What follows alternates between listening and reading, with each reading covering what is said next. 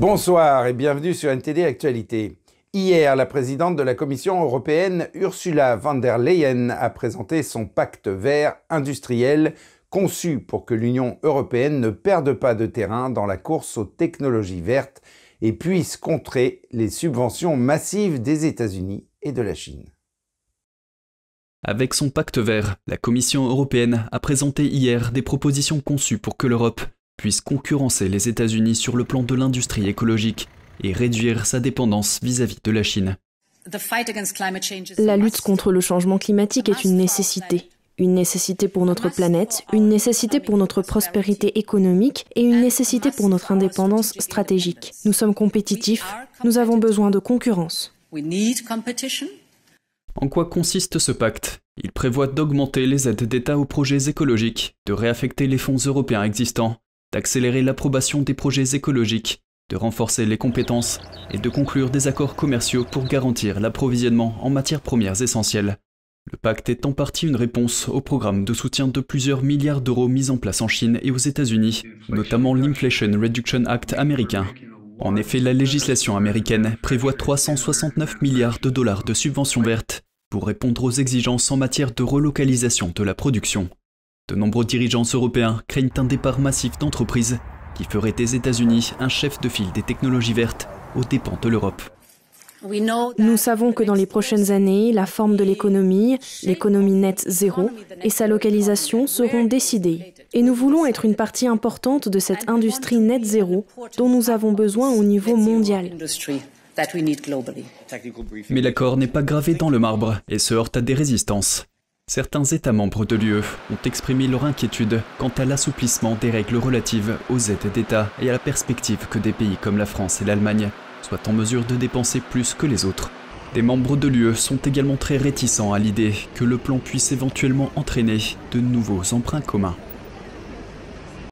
Et ce mardi 31 janvier, suite à une interruption de trois ans causée par la crise du Covid, la traditionnelle journée mondiale de la paix s'est déroulée à Genève grâce à l'organisation de la mission permanente du Saint-Siège et du diocèse de Lausanne, Genève et Fribourg. Mardi 31 janvier, des intervenants issus de diverses confessions religieuses ont pris part à la 56e journée mondiale de la paix qui s'est déroulée en soirée à Genève. Les nations du monde entier ayant touché du doigt la fragilité caractérisant l'existence humaine dans le contexte de l'épidémie de Covid-19, les participants ont eu à cœur de rappeler la nécessité de tirer des leçons de cette crise humaine et spirituelle avec le désir de surmonter les divergences menant aux conflits religieux et rappelant les mots de sa sainteté le pape François à l'occasion de la célébration, les intervenants ont évoqué la filiation divine, commune à toutes les religions, et la fraternité universelle qui se devait de régir les relations humaines en période troublée. Nous nous intéressons à l'autre. Nous souhaitons découvrir qui se tient face à ce qui le la caractérise. Créons une vraie culture de paix et de justice entre les peuples. Au début de l'année 2020, le monde en était au premier jour de la pandémie et commençait à en vivre les terribles conséquences. Le pape François a rapidement mis en place la commission Covid-19. Comme il l'a expliqué plus tard dans l'encyclique qu'il était en train de rédiger à l'époque, il souhaitait que l'Église soit au service du monde pour nous aider à répondre d'une seule et même humanité. Nous avons tous dû lutter collectivement contre ce phénomène naturel et nous devons continuer à faire des efforts et à avoir une vision correcte du futur. Nous avons pris conscience des vertus humaines et des valeurs éthiques pour faire face à la situation actuelle afin de la surmonter avec succès. Outre les interventions des représentants des communautés juives, bouddhistes, protestantes, orthodoxes et musulmanes, la cérémonie a été ponctuée de diverses invocations spirituelles en arabe, anglais, chinois, espagnol, français et russe, tandis que des chorales africaines et philippines chantaient la gloire du divin.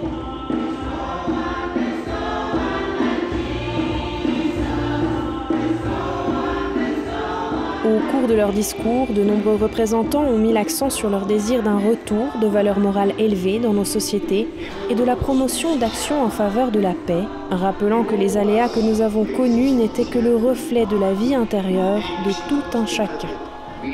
Nous devons résister à la tentation de tourner trop vite la page de l'événement Covid-19, reprenant l'ordinaire de notre vie quotidienne. Si nous agissons ainsi, nous manquerons une nouvelle occasion d'apprendre, de changer et de nous améliorer. Convaincus de la nécessité de faire primer la culture du nous sur celle du jeu, égoïste et individualiste, les intervenants de cette journée mondiale de la paix ont appelé à l'avènement d'un nouveau cycle de valeurs permettant d'éveiller et d'enchanter les générations à venir. Reprenons les humbles paroles du pape François, personne ne peut se sauver tout seul, ils ont unanimement renouvelé leur désir de se tourner vers le divin et de lui accorder une confiance absolue. Le savoir-faire, le savoir-être et le savoir-dire. Le Parlement de l'Union européenne a levé l'immunité de deux députés liés à l'un des plus grands scandales de corruption de l'histoire de l'Union européenne. La levée d'immunité laisse le champ libre aux enquêteurs belges pour mener les interrogatoires. Par un vote à main levée, l'Assemblée a voté à une écrasante majorité la levée de l'immunité parlementaire du législateur belge Marc Tarabella et de l'Italien Andrea Cozzolino. Des images télévisées en direct ont montré que Marc Tarabella a voté en faveur de la levée de sa propre immunité. S'exprimant après le vote, il a déclaré aux journalistes qu'il était innocent et qu'il répondrait aux questions des autorités belges. Les deux hommes ont nié tout lien avec le scandale dans lequel des responsables qataris et marocains sont soupçonnés d'avoir offert des pots de vin pour influencer les décisions du Parlement européen. Et la présidente de la Commission européenne, Ursula von der Leyen, s'est rendue jeudi avec une dizaine de fonctionnaires de l'Union européenne en visite à Kiev. Elle a souligné le soutien de l'UE à l'Ukraine à l'approche du premier anniversaire de l'invasion russe. Notre présence à Kiev aujourd'hui donne un signal très clair. L'ensemble de l'Union européenne est aux côtés de l'Ukraine sur le long terme et nous défendrons l'Ukraine comme nous défendons les droits fondamentaux et le respect du droit international. C'est le premier rassemblement de ce type à Kiev depuis le début de la guerre en février dernier et il fait suite aux nouvelles promesses occidentales de livraison d'armes pour aider l'Ukraine à résister à une nouvelle offensive russe attendue. M. Zelensky a déclaré que la campagne de sanctions de l'UE contre la Russie devait être accélérée. Il a indiqué qu'il s'était entretenu avec Mme van der Leyen au sujet d'un nouveau train de sanctions. L'UE s'apprête à anéantir les espoirs de l'Ukraine de devenir rapidement membre de l'Union européenne, mais peu désireuse d'admettre un pays en guerre. Les fonctionnaires européens souligne la nécessité de prendre davantage de mesures contre la corruption. Si Kiev a pris des mesures énergiques contre la corruption de haut niveau ces derniers jours, l'Union européenne estime que l'Ukraine doit se doter d'un bilan crédible au fil du temps pour se défaire de sa réputation de corruption endémique. Et un ancien commandant du groupe mercenaire russe Wagner, qui s'est réfugié en Norvège, a déclaré vouloir s'excuser pour avoir combattu en Ukraine. Il a déclaré qu'il s'exprimait pour que les auteurs d'atrocités commises dans le cadre du conflit soit traduit en justice. Il a dit avoir assisté à l'exécution de deux personnes qui ne voulaient pas se battre devant des prisonniers nouvellement capturés. Un ancien commandant du groupe mercenaire russe Wagner a déclaré qu'il souhaitait s'excuser pour avoir combattu en Ukraine. Il demande maintenant l'asile en Norvège après avoir fui la Russie le mois dernier par la frontière arctique. Beaucoup me considèrent comme une crapule, un criminel, un meurtrier, tout d'abord à plusieurs reprises. Et encore une fois, je voudrais m'excuser. Et bien que je ne sache pas comment cela serait reçu, je veux dire que je suis désolé. Je veux expliquer que je ne suis pas cette personne. Oui, j'ai servi au sein de Wagner. Les gens apprécient peu certains moments où je les ai rejoints, mais personne ne n'est intelligent. Medvedev a dit qu'il a grandi dans un orphelinat et a été incorporé dans l'armée russe en 2014 à l'âge de 18 ans. Il a dit que c'était son premier déploiement dans le Donbass, mais a refusé de donner plus de détails. Le conflit dans l'est de l'Ukraine a commencé en 2014, après le renversement du président pro-russe, alors que les séparatistes soutenus par la Russie dans le Donbass cherchaient à se détacher du contrôle de Kiev. La Russie avait alors nié être partie au conflit et rejeté les accusations selon lesquelles elle aurait envoyé des soldats et armes pour soutenir les séparatistes. Medvedev a déclaré avoir rejoint Wagner en juillet 2022 pour un contrat de 4 mois.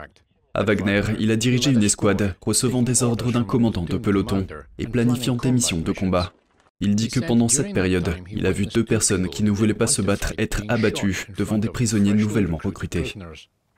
La chose la plus effrayante, de réaliser qu'il y a des gens qui se considèrent comme vos compatriotes et qui pourraient venir vous tuer sur le champ ou sur ordre de quelqu'un, votre propre peuple. C'était probablement la chose la plus effrayante. Le service national de police criminelle de Norvège, qui est chargé d'enquêter sur les crimes de guerre, a commencé à interroger Medvedev sur ses expériences en Ukraine. J'ai décidé de m'y opposer publiquement, de contribuer à ce que les auteurs soient punis dans certains cas, et j'essaierai d'apporter ma contribution, au moins un petit peu, pour la réduire à néant. La police a déclaré qu'il avait le statut de témoin. Et sur l'affaire Hunter Biden, un de ses avocats a reconnu pour la première fois que le fameux ordinateur portable appartenait bien à Hunter. Il demande maintenant une enquête sur diverses personnes, pour la plupart des alliés de l'ancien président Trump. Un avocat du fils du président Biden, Hunter, exhorte les agences fédérales et de l'État américain à enquêter sur ce qui s'est passé avec l'ordinateur portable de Hunter après qu'il l'a déposé dans un atelier de réparation Mac du Delaware en 2019. Hunter et son avocat affirment que de proches alliés de l'ancien président Donald Trump ont tenté d'utiliser le contenu de l'ordinateur portable à des fins militaires. L'avocat a envoyé une lettre mercredi demandant une enquête sur l'ancien stratège en chef de Trump, Steve Bannon, l'avocat de la campagne et ancien maire de New York, Rudy Giuliani, ainsi que le propre avocat de Giuliani, Robert Castello, et le propriétaire de l'atelier de réparation d'ordinateurs du Delaware, John Paul McIsaac. Ils ont envoyé la lettre au procureur général du Delaware, à la division de la sécurité nationale du département de la justice et au service des impôts en écrivant Nous écrivons au nom de notre client Robert Hunter Biden pour demander une enquête sur les personnes suivantes dont il y a de fortes raisons de penser qu'elles ont violé diverses lois fédérales en accédant, copiant, manipulant et ou en diffusant les données informatiques personnelles de Biden. La lettre poursuit en affirmant que le propriétaire du magasin Mac, Isaac, a accédé illégalement aux données personnelles de Hunter Biden et a distribué son contenu aux ennemis politiques du père de Biden sans le consentement de ce dernier. L'avocat fait valoir qu'au final, plusieurs parties dont le New York Post se sont retrouvés avec une copie des données personnelles d'Hunter à laquelle il n'a pas consenti. Le propriétaire du magasin Mac Isaac a répondu à la lettre en faisant remarquer au New York Post que la lettre a été remise au moment où les républicains commencent à enquêter sur Hunter Biden.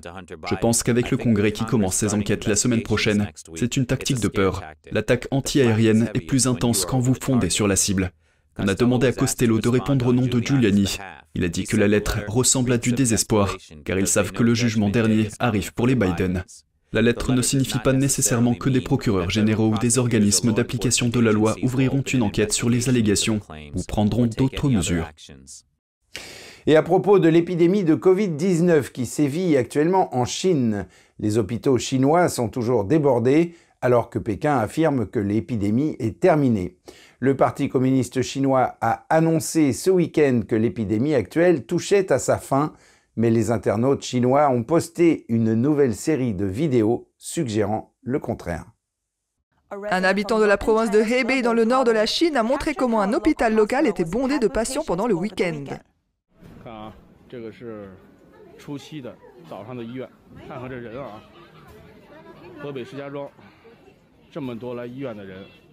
Des habitants ont été témoins d'une scène similaire à l'intérieur d'un grand hôpital de la ville de Zhengzhou en Chine centrale. Un membre du personnel d'un hôpital de la province du Shandong dans l'est de la Chine a fait un rapport similaire. Il nous a dit que tous les lits de son établissement étaient actuellement occupés. Nous avons déformé sa voix pour protéger sa sécurité. Maintenant, les lits sont très serrés. Tous les lits sont occupés après le nouvel an lunaire. Tous les jours, tous les lits sont occupés. Compte tenu de la situation, un habitant de Shanghai remet en question les données officielles de Pékin sur le virus. À l'hôpital central du district de Yangpu à Shanghai, plus de 100 personnes sont mortes, d'après le décompte quotidien des décès. Les autorités n'ont pas fait de rapport complet sur la situation. De nombreux crématoriums de Shanghai ne peuvent pas répondre à la demande. Les chiffres officiels sont loin de refléter la situation réelle. Un ancien fonctionnaire s'est également exprimé. Il n'y a pas de vraies données ici. C'est une blague répandue parmi le personnel du Bureau des statistiques. Sous la direction du Parti communiste chinois, toutes les données sont fausses, sauf la date.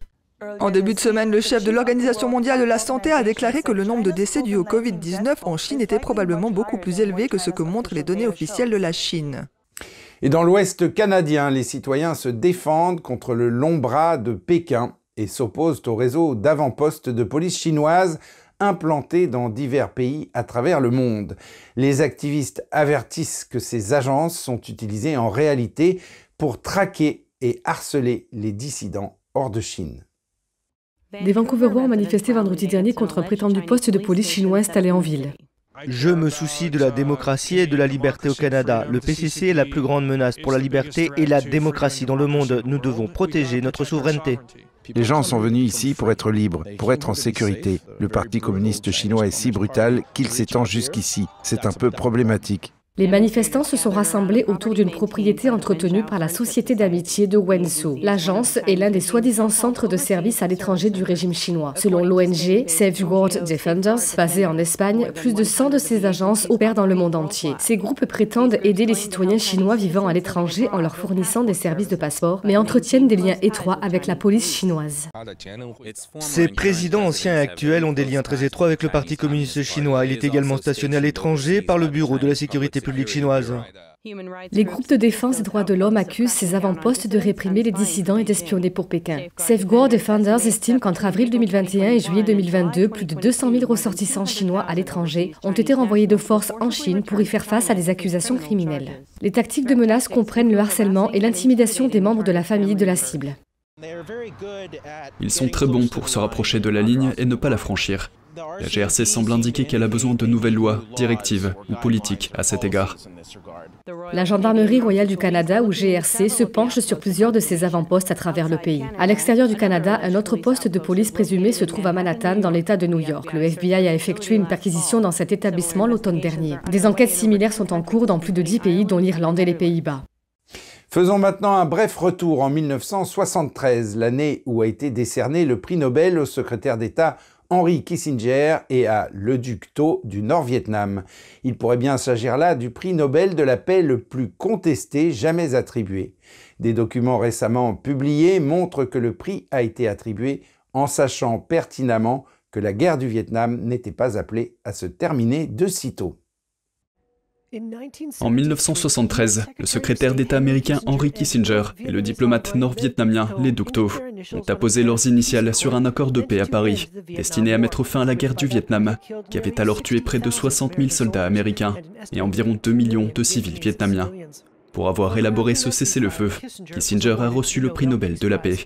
Mais le cessez-le-feu est rapidement ignoré par les forces nord et sud vietnamiennes. Deux ans plus tard, les derniers Américains quittèrent Saigon précipitamment. Des documents récemment divulgués montrent que la personne qui a recommandé Kissinger pour le prix Nobel avait des doutes quant à la pérennité des accords de paix de Paris. Le comité Nobel a tout de même décerné à Kissinger sa plus haute distinction, l'une des décisions les plus controversées de l'histoire du Nobel. Je suis encore plus surpris que je ne l'étais à l'époque que le comité ait pu prendre une si mauvaise décision. Quand j'y pense, ce qui me surprend encore plus, c'est que la Commission était en fait parfaitement consciente que l'accord de Paris avait peu de chances de se maintenir au Sud-Vietnam. La guerre était toujours en cours et ils ont écrit dans le rapport et dans la lettre de nomination qui n'était pas du tout sûr que cela apporterait la paix. Le prix a donc été attribué à Kissinger pour avoir fait sortir les États-Unis du Vietnam, pour avoir fait sortir les États-Unis du Vietnam sans aucune solution pacifique au Vietnam du Sud. Les nominations au prix de la paix restent secrètes pendant 50 ans. Le 1er janvier, les documents relatifs au prix décerné à Kissinger et au négociateur en chef de Hanoï ont été rendus accessibles sur demande. Cette année, c'est la 50e année après la remise du prix à Henry Kissinger et le duc et cela signifie que les archives sont désormais ouvertes, de sorte que nous pouvons accéder aux lettres de nomination et aussi à la petite partie des délibérations que le comité Nobel a faites pour ce prix.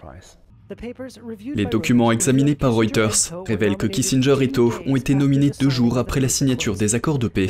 L'universitaire norvégien qui a proposé les deux hommes a écrit ⁇ Je suis conscient que ce n'est qu'à l'avenir que l'on comprendra quel genre de signification les accords auront dans la pratique.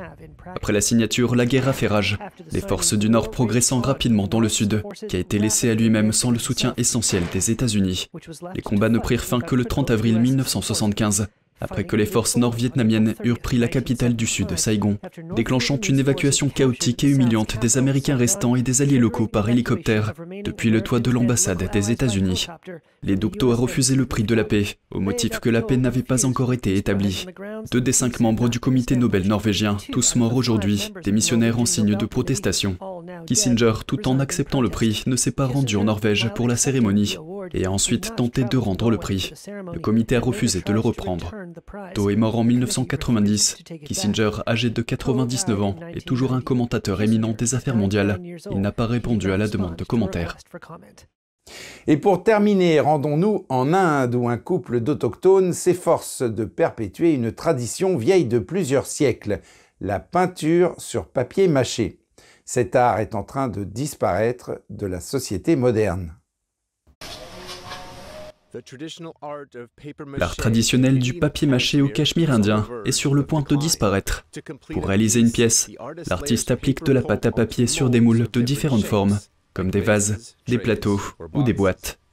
La création commence lorsque l'enveloppe extérieure durcit, puis elle est polie et peinte. Héritière du papier mâché, Masrajan s'est fait une réputation. En 2011, j'ai fait un bol que j'ai envoyé pour les sélections de prix de l'État et j'ai obtenu un prix pour cela. J'ai fait une boîte à bijoux en 2012 et j'ai obtenu un prix pour cela aussi. Puis j'ai fait une suspension murale et j'ai obtenu un prix pour cela en 2016. J'ai trois prix. Au XVe et XVIe siècle, les empereurs moghols ont beaucoup apprécié le papier mâché. Les artefacts présentaient souvent des martins pêcheurs réalistes, des feuilles d'érable et d'autres motifs réalisés par des artisans experts. Mais les nouvelles technologies et la fabrication moderne remplacent l'artisanat traditionnel. J'appelle les gens à commencer à pratiquer cet art avec les membres de leur famille. Soutenez votre famille pour honorer et maintenir cet art en vie. Peut-être qu'avec l'aide de ce couple indien, cette tradition indienne séculaire survivra. Et c'est la fin de ce journal. Merci de l'avoir suivi. On se retrouve lundi à 20h pour une nouvelle édition. Et d'ici là, je vous souhaite à toutes et à tous un excellent week-end et une très bonne soirée sur NTD.